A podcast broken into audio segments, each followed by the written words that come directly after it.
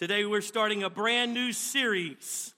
Brand new series. We're calling it the Love Series since it's February. Come on, turn to that person next to you and say the Love Series. What? What's love got to do with it? Anyway, so I, I have to tell you one more. This is true. So again, just a few days ago, my pastor, Rick Bezette, he sent me this other text. He said, uh, he said, I know it's late notice, and, and I, I, I put it on my iPad so I could read it out to you. He said, I know it's late notice, but a friend of mine has two tickets for the Super Bowl in Minneapolis, Minnesota.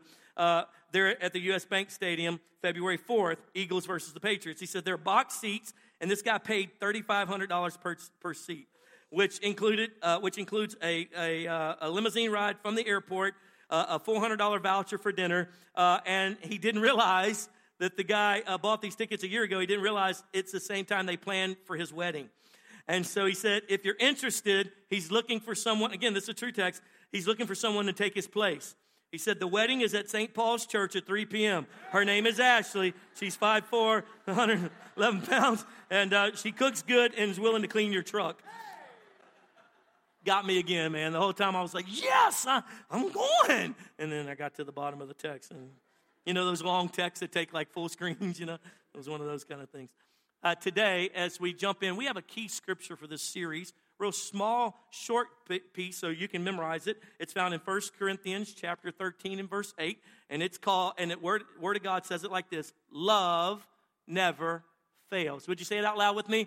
Love never fails. Now, were you to go back and read the earlier parts of that verse, you'd find in verse one, it starts off and says it like this, if I speak in the tongues of men and of angels, but have not love, I am only a resounding gong or a clanging cymbal. If I have the gift of prophecy and can fathom all mysteries and all knowledge, and if I have faith that can move mountains, but have not love, I am nothing. If I give all I possess to the poor and surrender my body to the flames, but have not love, I gain nothing. Love is patient. Love is kind. It does not envy. It does not boast. It is not proud. It is not rude. It is not self-seeking. It is not easily angered. It keeps no record of wrongs. Love does not delight in evil, but rejoices with the truth. It always protects, always trusts, always hopes, always perseveres. And verse eight says, love never fails. One more time. Love never fails. That's the premise of this series. As we are going Uh, into the, you know, the, the Valentine's, you know, month as they call it. Uh, we also are celebrating our Black History Month, and we see all the difficulty that has been transpiring, all the junk that's coming out of the hearts of prejudiced people. And as we celebrate our love, not just for the Lord, but for one another. May we bridge gaps. Come on, somebody. May we tear down walls in Jesus' name. May we be a church that broadcasts what it looks like in heaven.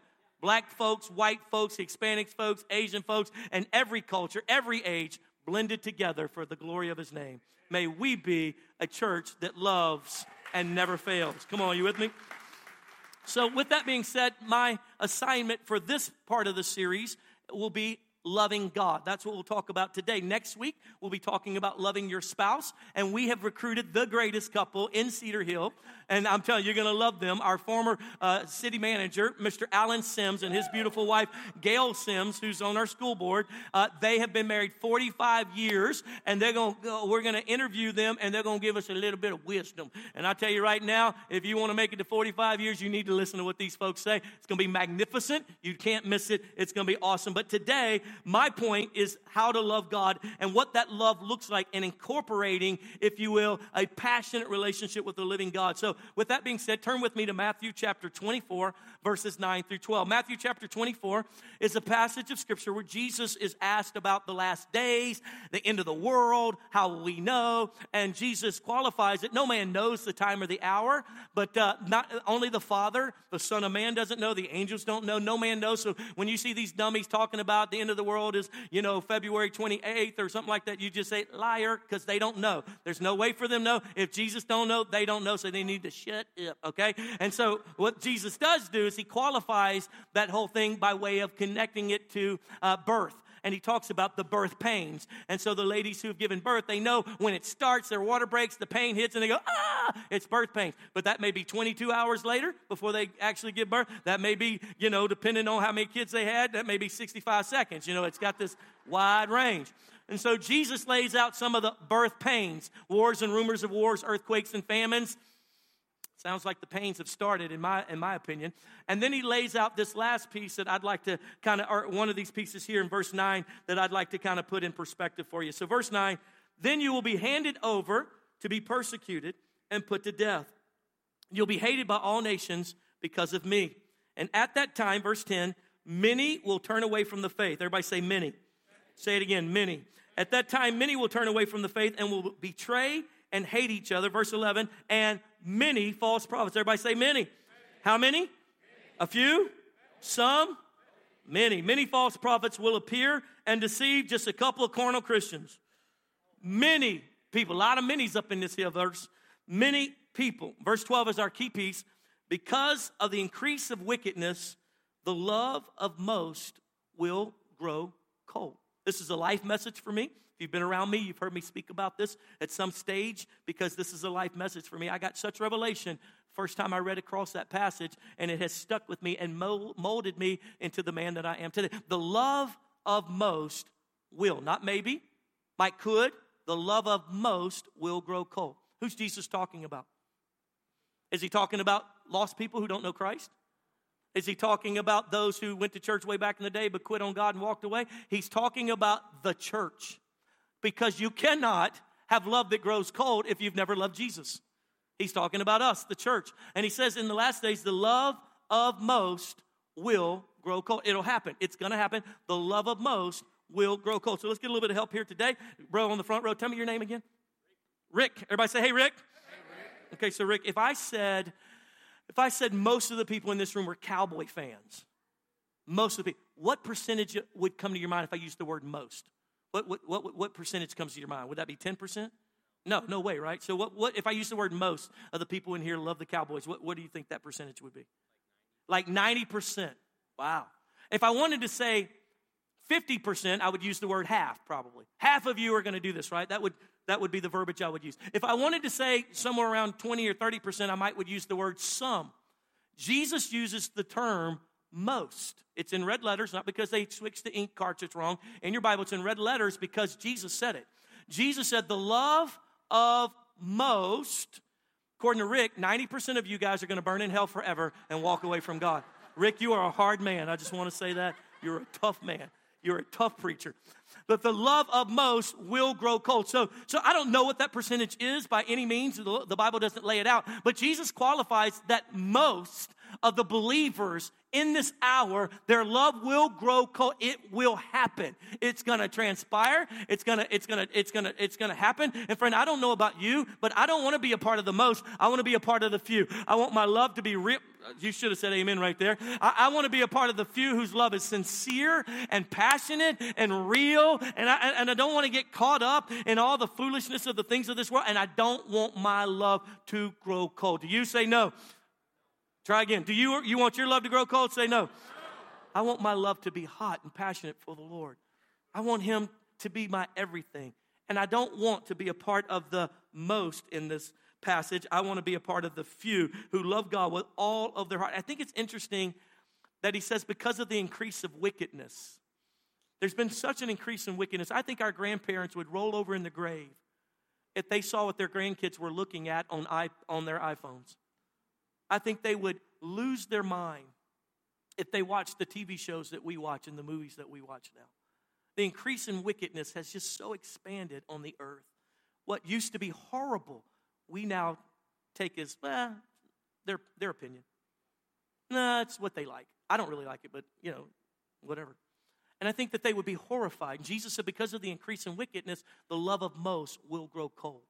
I don't know any other way to connect how you and I can visualize our love relationship with a God that we don't always see, that we're not always sure if that's him speaking to us or it's our own brain speaking to us, any other way than to connect that relationship to the second most important relationship in our life, and that would be a marriage relationship. I think the similarities of how, how you're in relationship with God can kind of be, you, you can kind of use the relationship with a spouse as to see some of the dynamics. And so I want to connect it in that kind of way today for just a moment. You know, I, I, Christianity is not a religion. It's supposed to be a relationship. That sounds good on Instagram. It sounds good as a tweet. But at the end of the day, how do we actually have a relationship with the living God? What does that look like? How do we live with him and love him? And how do we have that interaction? So the best way that I know how to kind of give us a, an example would be that of a marriage relationship, which would be, according to Scripture, the most important relationships outside of that with God uh, in our lives, and, because we commit till death do us part, right? And so uh, how many of you guys are married in the room? Let me see a show of hands. If you're married in the room, wow. Let me see it. Put it up real high. Married in the room, wow. Okay, put it down. How many of you guys are single in the room? You want to be married at some point. Just keep your hand up. I'm fixing this right now. You guys... I'll place you, put you together. I can get to, like, knock this out by the end of the day. We, we can do a, a mass service and just move on. And all the married people said, amen, amen. That's about what happened in my house. Her daddy said, it's happening today. uh, so, yeah, all right, so if you've been married, uh, if you've been married more than, than a year, let me see your hand. Married more than a year. There you go. Married more than five years in the room. Let's see. Put your hands down if you're not more than more than more than ten years in the room. More than ten years. Wow. All right. More than more than twelve years in the room. Okay. More than fifteen years in the room. Wow. More than more than twenty years in the room. Lost half of you right there. Wow, look at this. More than twenty-five years. You've been married more than twenty-five years in the room. Keep your hand up. More than twenty-five years. Look around. Look around. More than twenty-five years. Okay, now, we'll, keep your hand up. Every young couple in this room, find these people right here, take them out to dinner, pay for it, and then ask them, how did you do it?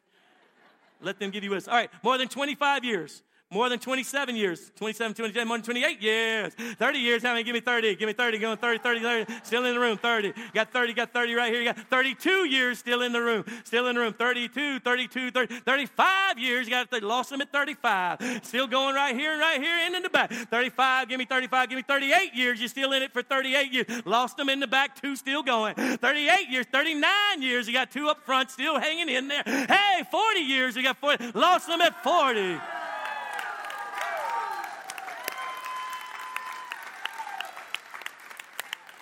How many years have you guys been married? How many? forty-three. He don't know. He just asked her. How many? forty-three. No, he did. I'm picking on forty-three. Well, who's got more than forty-three? Oh, y'all were hiding back there behind the pole. What? Right there. How many years for you guys?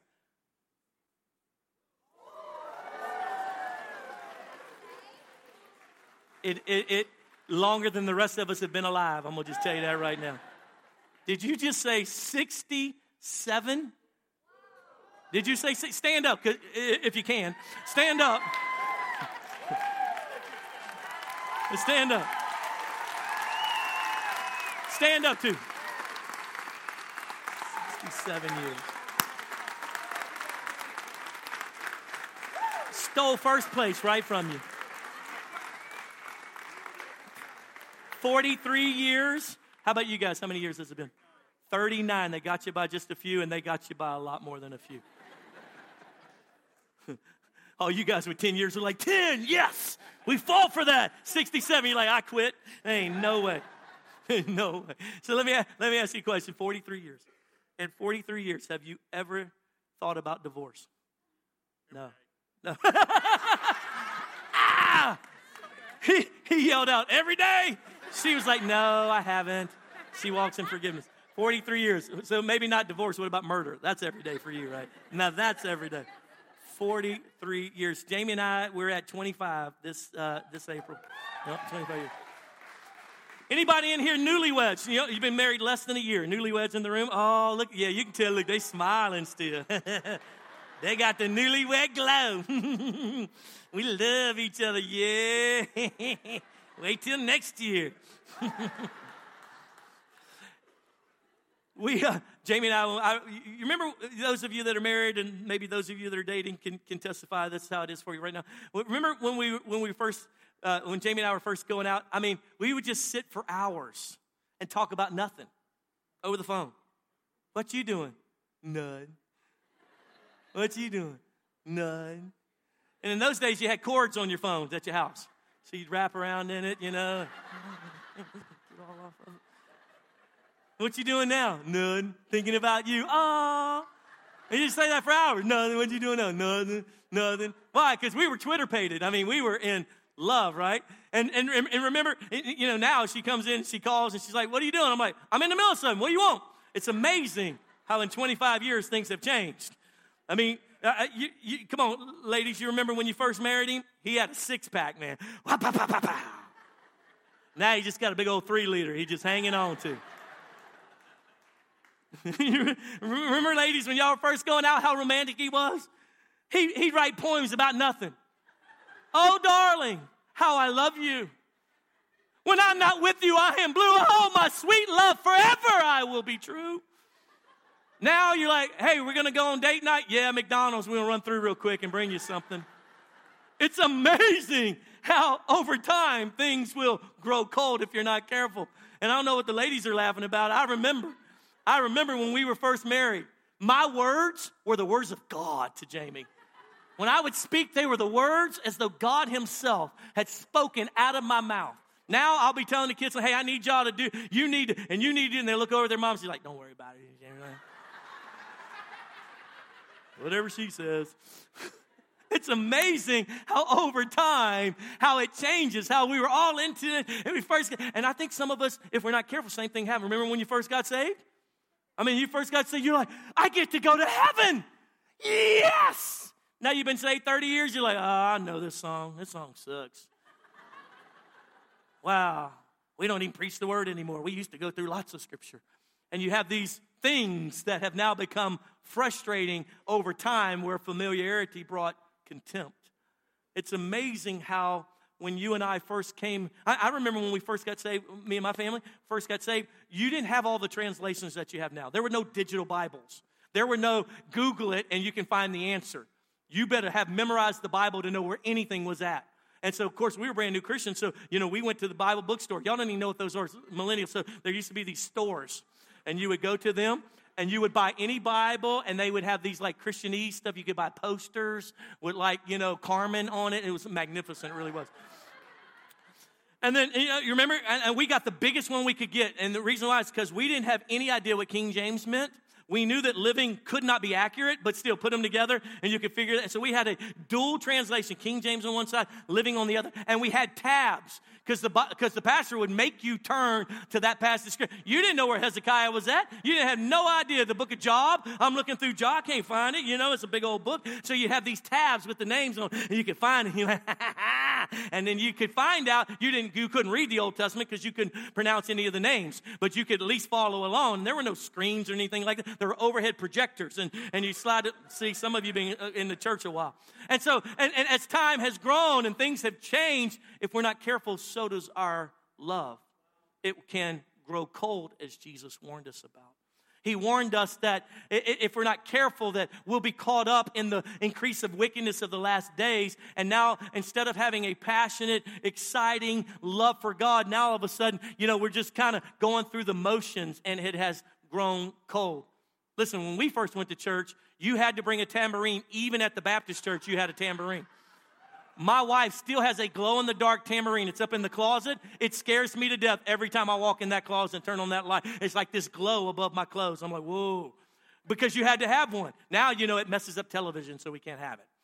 And so it's amazing how things, if we're not careful, that love relationship can grow cold. So today, I want to give us three areas that we need to watch out for, are three um, places where that will cause, or three reasons that cause our love to grow cold. And I hope that we can learn from it and keep us being the church that's not a part of the most, but the church is a part of the few, whose love is real and sincere and passionate. Isn't that good? Say yes. Amen. So let's turn quickly. The first reason that our love can grow cold, number one, is sin.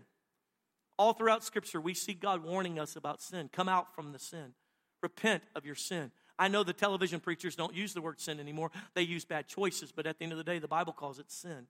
And all sin really is, if I could identify what sin is, because it does seem to be a little bit obscure, but all sin is, is loving something else more than you love God, giving your attention, your affection to it more than you love God. Think about it. It, you did that because you were wooed away into that enjoyment of that pleasure of that sin. And so to really be free of sin, what we do is, instead of, you know, old school preachers would always tell you, stop sinning, stop sinning, stop. Well, if I could have stopped sinning, I wouldn't need to come to church. Came to church, I don't know how to stop sinning. And that was the wrong approach. What Jesus did is this. He said, if I be lifted up, I would draw all men unto me. It's my loving kindness. So what happens is if we fall in love with Jesus, sin has no power over us because we don't love it anymore. So it goes back to, where do you give your love affection to? What do you love? I've seen people in the church that love sports more than they love Jesus. I've, and it's become sin. It's another lover. I've seen in the church where people, you know, love working for the church more than they love Jesus. I've seen in people's life, in my own life, where I was affectionate and excited. See, I can tell what you love the moment we get into a conversation. It's amazing, right? You'll start to talk to somebody. How you doing? Oh, man, it's good. It's good, Pastor. It's good. Man, how you, how you doing with Jesus? Man, I love the Lord. I love the Lord. Some obscure term, the Lord. That'd be like calling my wife my old lady. Like, see how well that goes over. The Lord, I love the Lord, brother. I just love the Lord. He's, he's good, he's good, he's good. And then all of a sudden, you'll hit the thing that they love. What do you think about, you know, the, the Super Bowl? Man, I tell you, I'm so mad right now. That Jerry Jones has messed up my life. It's amazing when you hit the thing that somebody loves, how much their inflections in their voice goes up, their body language, their excitement. They start sweating. They get, listen, I've seen some of you ladies. What? There is a sale at Old Navy right now. You're going to have to wrap this up, Pastor Adam, because we got to go. It's amazing when you love something, how ex- easily it is for you to get excited about. And it's real easy in conversation to find that and watch the entire body language, communication, uh, inflection of voices go up through the roof. It's magnificent to watch.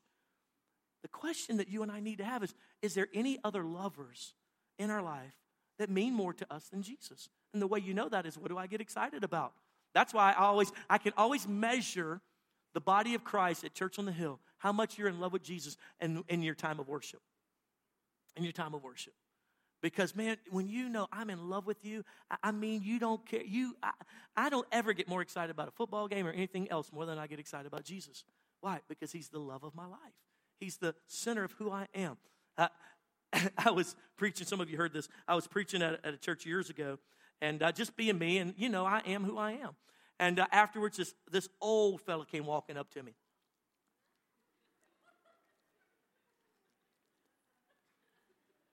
He son, son, uh, I want to help you. Can I help you with something? Yes, sir. Yes, sir. He said, you know, I, yeah, I want to help you. So, I, I, I, son, how long you been a Christian? I said, oh, you know, at that time I was like twenty-something years. twenty-something years. Uh-huh, uh-huh. He said, how long do you think I've been saved? I said, man, I don't know, one hundred years? I mean, my God, I have no idea. He goes, I've been saved fifty, fifty-seven years. fifty-seven years. I said, oh, wow, that's great. And he goes, uh, and he said, and in that fifty-seven years, he said, I, I think I know some things. And I said, yes, sir, I'm sure you do. And he goes, I want to help you. Can I help you? I said, yes, sir, you can help me. He goes, you know all that spitting, shouting, throwing your hands all around and being all excited? He said, let me help you with something. He said, if you'll let him, God will mature you on out of that. And you won't need all that yelling and being excited and all that. You'll just mature like me. God is my witness. I looked at him and I looked up. I said, if this is what I got to look forward to, kill me right now. This, this is not it. This is not what passion looks like. After fifty-seven years of being a Christian, you're angry and brutally uh, judgmental about other people who are just trying to love Jesus. You are not, the, and he was too late. Here's his problem. He was too late. Because, see, you know what? I was mentored by Jim and Joanne Hester. I've been around the older folks who know what it is to be passionately in love with Jesus. Yeah, they may not be able to jump up and down as much, but they get that little move when the little worship starts going. And they get it. They get to, listen, too late. He was too late. I know what it is to see the older, mature, real Christians maintain that passion and keep that love and let it never grow cold and to constantly stoke that fire and connect with God in a living way and not become brutally bitter and frustrated at life and want to take that and put that on all the young folks who are brand new in Christ. I know what it is to be alive in Christ and dead to my sin. And he was too late. Good thing he didn't get me twenty years earlier. Thank God. Some of you have been gotten. No, this is what it looks like to be mature. Look like to be dead. We're supposed to be alive in Christ. The first reason that love begins to grow cold in our life is because of other lovers. What have you and I allowed to take center stage in our life? Now, imagine if you will. I travel a good bit. Imagine if I'm down in Brazil doing a conference, and I call my wife, and she's sitting in a council meeting or something, so I get her voicemail, and I leave her a voicemail something like this. Hey, Jamie, baby, you're not going to believe this. I just met two twenty-eight-year-old girls. They're beautiful. They're magnificent. And they have agreed to be wife number two and wife number three. It's going to be magnificent. And listen, we're going to, they're going to come home with us. And look, you get those spare bedrooms ready for them. And you don't have to think about it. You don't have to cook as much. Cuts the cooking down in a third. If you get headaches, no problem. I mean, we got this whole thing lined up. It's going to be awesome, Jamie. I love you. I can't wait to see you. Now, I don't know how it would happen at your house, but let me tell you about the McCain house.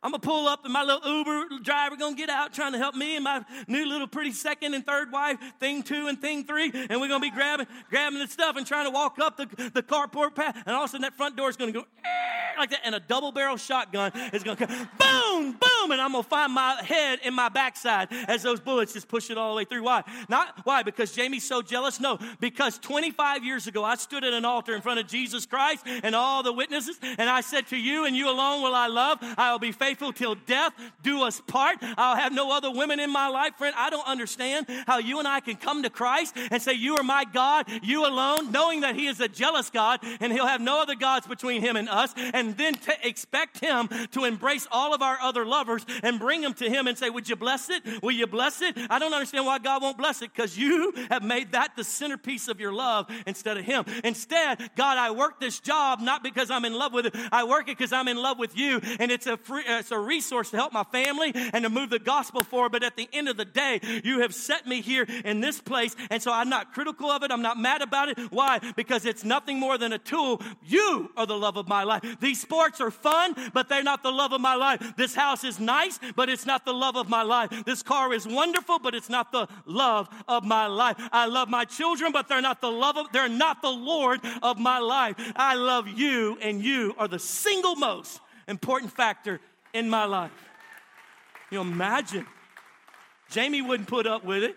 You wouldn't put up with it. In fact, some of you are divorced because he thought you would put up with it, and you said, I don't think so. There's the door. Take her with you. And it's amazing, as we look all throughout the Old Testament, and we haven't learned from that. God was constantly frustrated with the children of Israel because they would have other gods and expect him to bless it. He's like, it's not happening. And so he would remove his favor off of them. They would get conquered by other nations. And somewhere in the midst of it, they'd look up and go, our lover has did us dirty. Let us go back to our first love. He's like, come on back. And he'd take them back. And then the favor would come and the blessings would come. And then they would run off and chase another love. And he, all right. And then they would repent and come back. one hundred years, in, you know, in, in, persecu- in, in slavery. And then come back. Friend, I want you to know, no other lovers. Him alone, the love of my heart. That doesn't mean there's anything wrong with sports or cars or houses or kids and things like that. It just means, what is the center point of our love? Our first and foremost love. Here's the second reason love grows cold. Write it down. Number two, no interaction. No interaction. No time together, if you will. You just don't spend time together anymore. You get so busy. Remember, anybody remember high school? Anybody remember high school back in the day? Anybody look through their yearbook recently? Try that on for size. Go back and look through the yearbook and see the things that were written in your book. Remember the things that you wrote in your friends' yearbooks. Probably most of you uh, had, you know, five to ten friends. Those of you that were more social before there was this thing called social media, and you were really were social and you acted, interacted with live people, you would probably have twenty or thirty. But you wrote things in those yearbooks, things like, we're going to build houses and raise our families right next door to each other. B F Fs forever. We're going to go to college together, and we're going to get married together, and we're going to be greatest friends. And, bro, we're going to buy trucks together, always hunt together. And, we got, and you wrote all these things. twenty years later, you're walking through the mall with your family, and all of a sudden you go, oh, I went to high school with them. This way, baby. Why? Why? Why do you do that? because you had some big split up? No, because when you were in high school, you spent eight hours a day minimum, five days a week with those people. You knew them better than their parents knew them. You knew what they were involved in. You knew what they, you knew, you knew, you wore that same shirt six days in a row, dude. What's wrong with you? You knew them. But then what happened was you graduated high school, and this one went to Vo-Tech, and you moved off, went to the military. This one went here, and you stopped spending time. It's not that you don't like them or there was some big horrible thing that happened. You just stopped spending time together. Can I tell you something? If Satan can't get you to chase after other lovers, he'll get you so busy doing so many good things that you lose a real relationship with the living God. I've seen ministers do it. I've done it. I was so busy doing for God that I lost a relationship with God. I was so busy trying to help other people and feel the joy of being popular and important in Christendom. I didn't even have a love relationship with the living God anymore. I didn't even know him.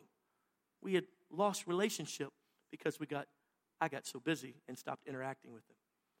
I've told this story before, but it's mine, so I'll tell it again. Years ago, I was first got hired at uh, at our church, Bethany World Prayer Center, right out of Bible school at nineteen years old. They hired me as the junior high pastor slash assistant youth pastor. And our pastor, the church was really starting to expand and grow. He was on television. And up until that point, our pastor had always had what we called a counseling center. His office was in what we called the counseling center. People could walk in off the, off the street without an appointment and wait, and the pastor would meet with them as soon as he finished whatever else he was doing with and counsel them and minister to them. Well, as we grew, that was just about impossible. And so I had just gotten hired on, and I remember sitting in the meeting. There was five or six pastors, and we were sitting there, and Pastor Larry said, okay, guys, I no longer can do this, so I'm going to Debbie this out to each one of you. You're going to have a day. I got handed Tuesday. I was going to be the counselor on duty on Tuesdays at nineteen years old. Now, I'm pushing fifty now, and I look like I'm twenty-three. But can you imagine at nineteen what I look like? I look like Opie from the Andy Griffin Show. I mean, I was like, you know, and I was spastic. Whatever. If you think I'm crazy and spastic now, you should have known me then. And so I had Tuesday. I'll never forget my first Tuesday. I came in, and I got to sit in the big counseling office. And I sat behind the, the big desk. Sorry, my microphone fell off my... There we go. Get that right. All right. And I sat behind the big desk. It was so awesome. And there was the big Bible, like the one, the family Bible with all the naked pictures of Adam and Eve in it. And it just, it was big. We had that. And then in our day, see, we didn't have Google where you could find out what someone else said the Bible says. You actually had a Strong's Concordance. It was a book about that thick. You would try to find scriptures, try to figure out what that Hebrew word, that Greek word meant. And you were just guessing at it best, you know, and you're trying to find that. And so I'm sitting there praying, and it's awesome. I'm so excited. And the phone rings. I'm like, yes, this is my moment. I'm like, hello? And it's like, Pastor Adam, there's a couple up here that's looking to speak to a pastor. I was like, I'll be right up. And, you know, so I go bouncing up, you know, in my time. And I come walking up, and there's this couple in their mid to late fifties, well-to-do, very prim and proper. You can tell they got money because everything's designer on their on their body. And, uh, and and and they're standing there at the little desk, and I come walking up, and I introduce my, hey, guys, I'm Pastor Adam McCain. I'm like, okay, hi. I said, uh, what can I do for you? And they said, we are here to see the pastor. And uh, I said, well, our pastor's a really busy person, and uh, and so you've come into the counseling uh, office today, and um, I'm the pastor on duty. Oh, they went, oh. And she looks at him, and he's like, I told you this was a stupid idea. I didn't want to come to begin with. And she looks at me, and she's like, oh, my God, how did I get stuck with Opie? And she looks at me, and she looks at him, and she says this, if you knew what it took me to get him here. I'm not leaving. Let's go. Let's go in the back with Opie. And so I'm like, come on. Yay. And I bring him back, you know, sit him down at the chairs across from the big desk from me. And I said, so what seems to be the problem? And she sits there, looks at him. He's got this blank look. And he's smart enough to know whatever I say ain't going to matter. I'm about to get slammed. So there's nothing I can say that's going to work. So he's just sitting there and, uh, And uh, it's silence, man, for like sixty seconds. That's a long time when you're in, engaged in intimate, uh, you know, conversation. And she says, uh, she said, the pastor asked a question. He said, um, did you hear him? He said, what seems to be the problem? Go ahead.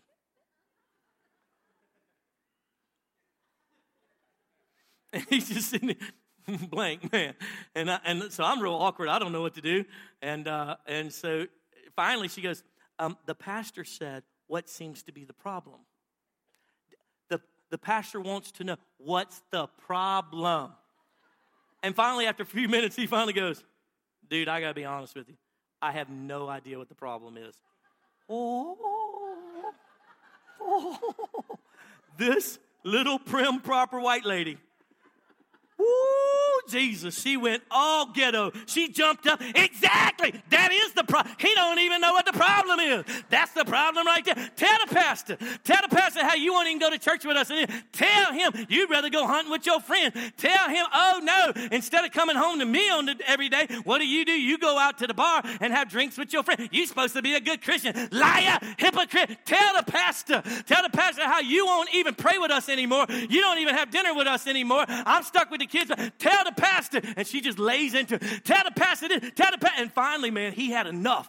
He jumped up. He decided he was a man. He jumped up. He said, that's right. Would you want to come home to this? I'm like, dude, don't bring me into this. No, sir. I ain't that smart, but I'm smart enough to not say, say a word right now. Hey, would you come home to this? Exactly. That's right. You know why I don't want to come home to you? Because all you do is blah, blah. And he didn't say blah, blah. And da, da, da, da, da. He said not only that, but so, see that ring? You know what? I work two jobs. Who pays for that ring? I pay for that ring. I, and, and, and show him the keys to the Mercedes. Oh, no, you couldn't have a Honda Accord. No, you wanted a Mercedes. Who pays for that? I pay for that. I work two jobs, and yeah, I'm tired, and I'm frustrated. And on Sundays, I don't want to go hear a preacher tell me to give, him, give me more money. And I'm tired and frustrated, and all you do is just keep hammering. Oh, no, you couldn't put the kids in public school. No, we had to pay for private school. Who pays for that? I pay for that. And all of a sudden, I'll never forget what she did. She took this big two-carat diamond. She pulled it off her hand, threw it on the ground, reached in the keys, and grabbed the keys in the purse, and she threw it. I never wanted all this. I never wanted the car or the diamond. All I ever wanted was you. I loved it better when we had nothing, and we sat there in our apartment, and all we had was each other. I want you. I didn't want all of this. And all of a sudden, he just hits him, and I'm sitting there like, she just wants you, bro. That's all she wants.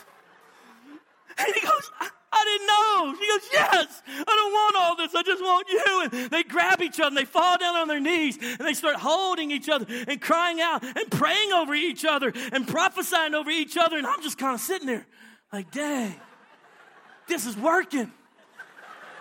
And they get up, and, and they sit back in the chairs, and I hand them a Kleenex, and they and they and it's all they're all done, and they look at me and they go, thank you.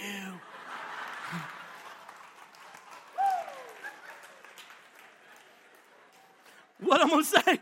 And I was like, God bless you. Amen. Anything we can do to help you guys. God bless you. Can I tell you something? If we're not careful, we'll get so busy doing for God. And we don't even know him anymore. You're singing the songs to sing it. I'm always on the worship team's backside. Don't just, don't just perform for us. Who cares if you sounded good or not? Give us, give us an engagement with God. Bring us, go running into his presence and drag us in there with you. Don't just preach a word. I don't, I don't ever just preach to you guys. I'm, I'm, I'm engaging with God, and I've learned to just be at his side and then try to go tell him, tell you guys what I think I heard him say. Just love Jesus. Don't let your love grow cold. What had happened was day after day, they got so busy chasing after the American dream that they lost their relationship with each other. If we're not careful, we'll do the same thing with God. We're just trying to do good, and, and before we look up, we don't have any relationship because we've gotten so busy. I challenge you, set aside some Sabbath time. Monday night, Tuesday nights, turn the T V off. Just sit in the presence of the Lord. Put your worship on. Be with God. Engage, interact. Don't look up and go, man, I, I feel like I got to go get saved again because we're so far apart. I don't even know him anymore. I have to. The preacher has to tell me what God's saying because I don't hear his voice anymore because we don't have any interaction.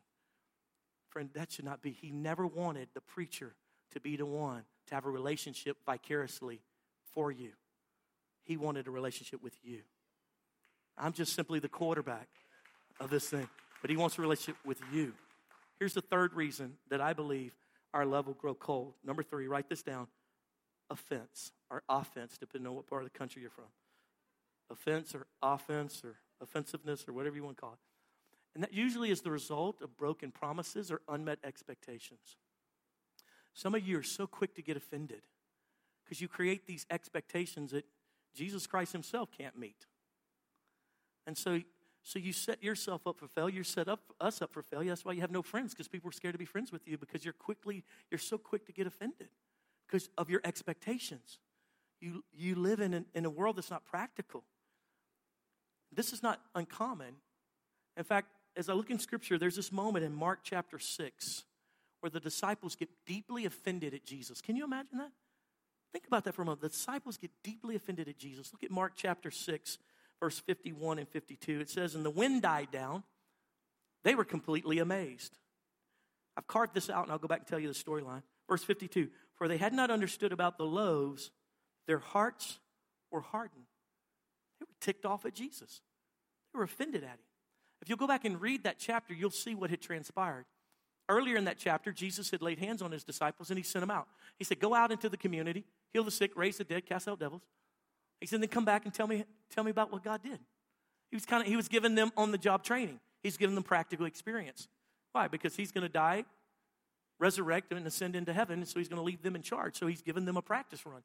So can you imagine? They're knocking on doors. They're laying hands on people. Arms are growing. Blind eyes are opening up. They're counseling people. You know, they're ministering. It's phenomenal. And they do this for a couple of days. And at the end of it, they're exhausted.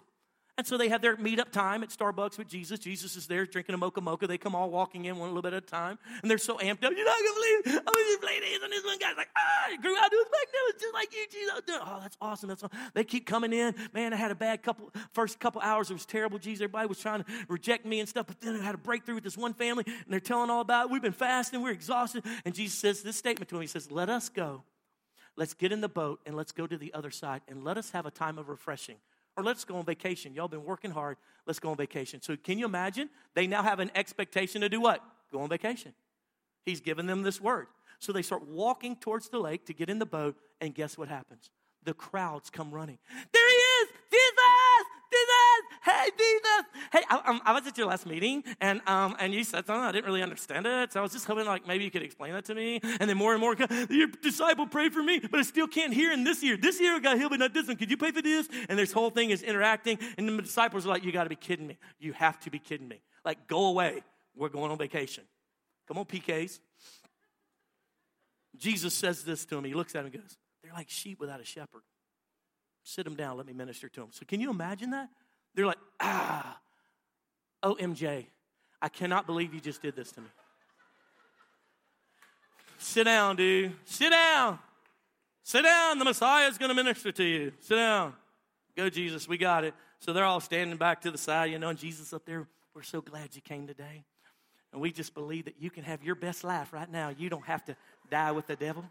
And he's ministering to them, you know, and, and they're sitting back there, and, you know, man, their stomachs are growling and stuff. And Peter says, "Man, I'm hungry."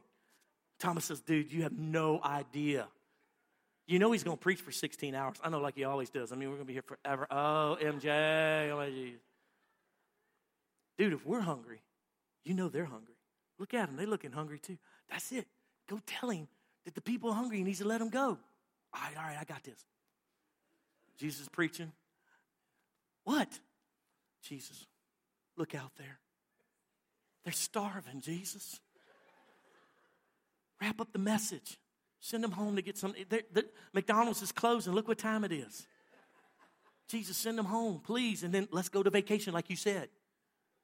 And Jesus says, "You get them something to eat." And he keeps preaching. So, what did he say? What did he say? What did he say? He said, "You get them something to eat." So, "Well, let's go. To, man, you got any food? You got any food? This little kid's got a couple of things." They all come back. "What'd you get?" "I got a peppermint. That ain't no good. I got these fish. I got some loaves." "How much you got?" "Like five loaves and two fish. We can't do nothing with that." "Well, how we going?" Exactly. The Messiah missed it because there's not enough food to feed them. Go tell them, Peter. I got this. Give it to me. Jesus. "What?" "Jesus, we did what you said. And I guess you missed this one because all we found were five loaves and two fish. Give it to me. Father, I bless this. Take care of your people. Amen." Go give it to him. What did he say? What did he say? He said, "Go give it to him."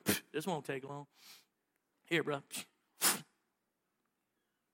Here, bro.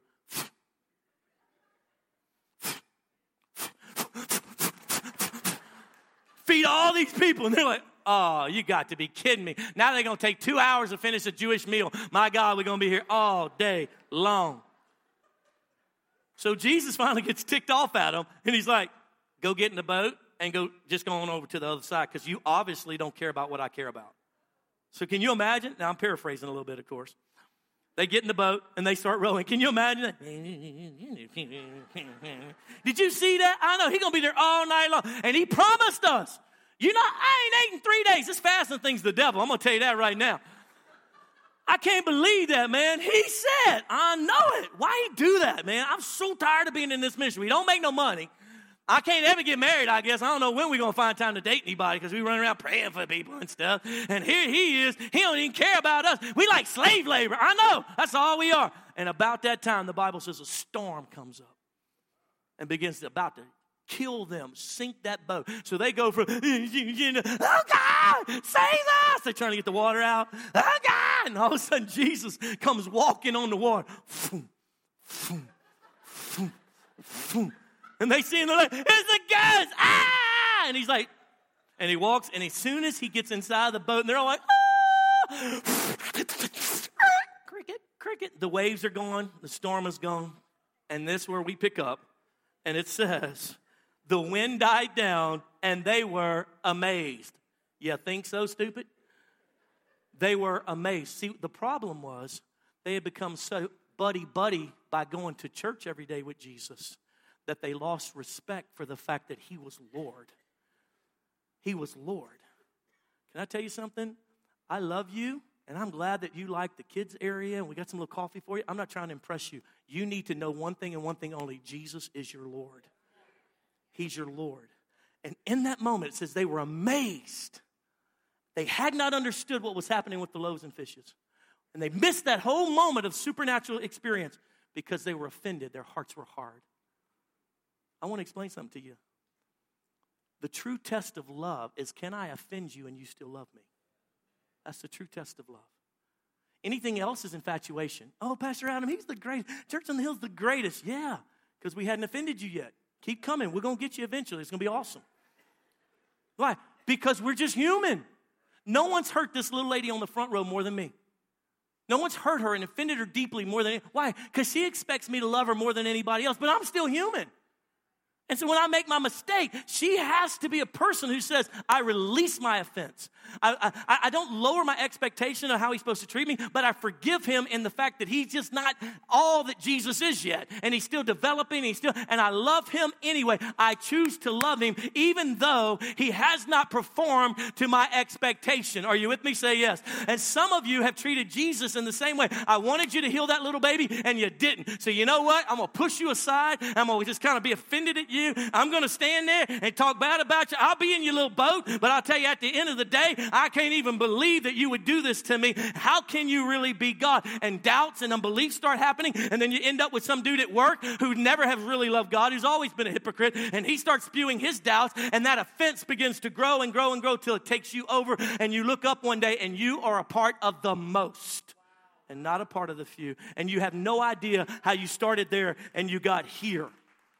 Friend, can I tell you something? Don't let your love grow cold. Don't let it grow cold. Keep a hot, passionate, sincere relationship with the Lord. Repent of sin.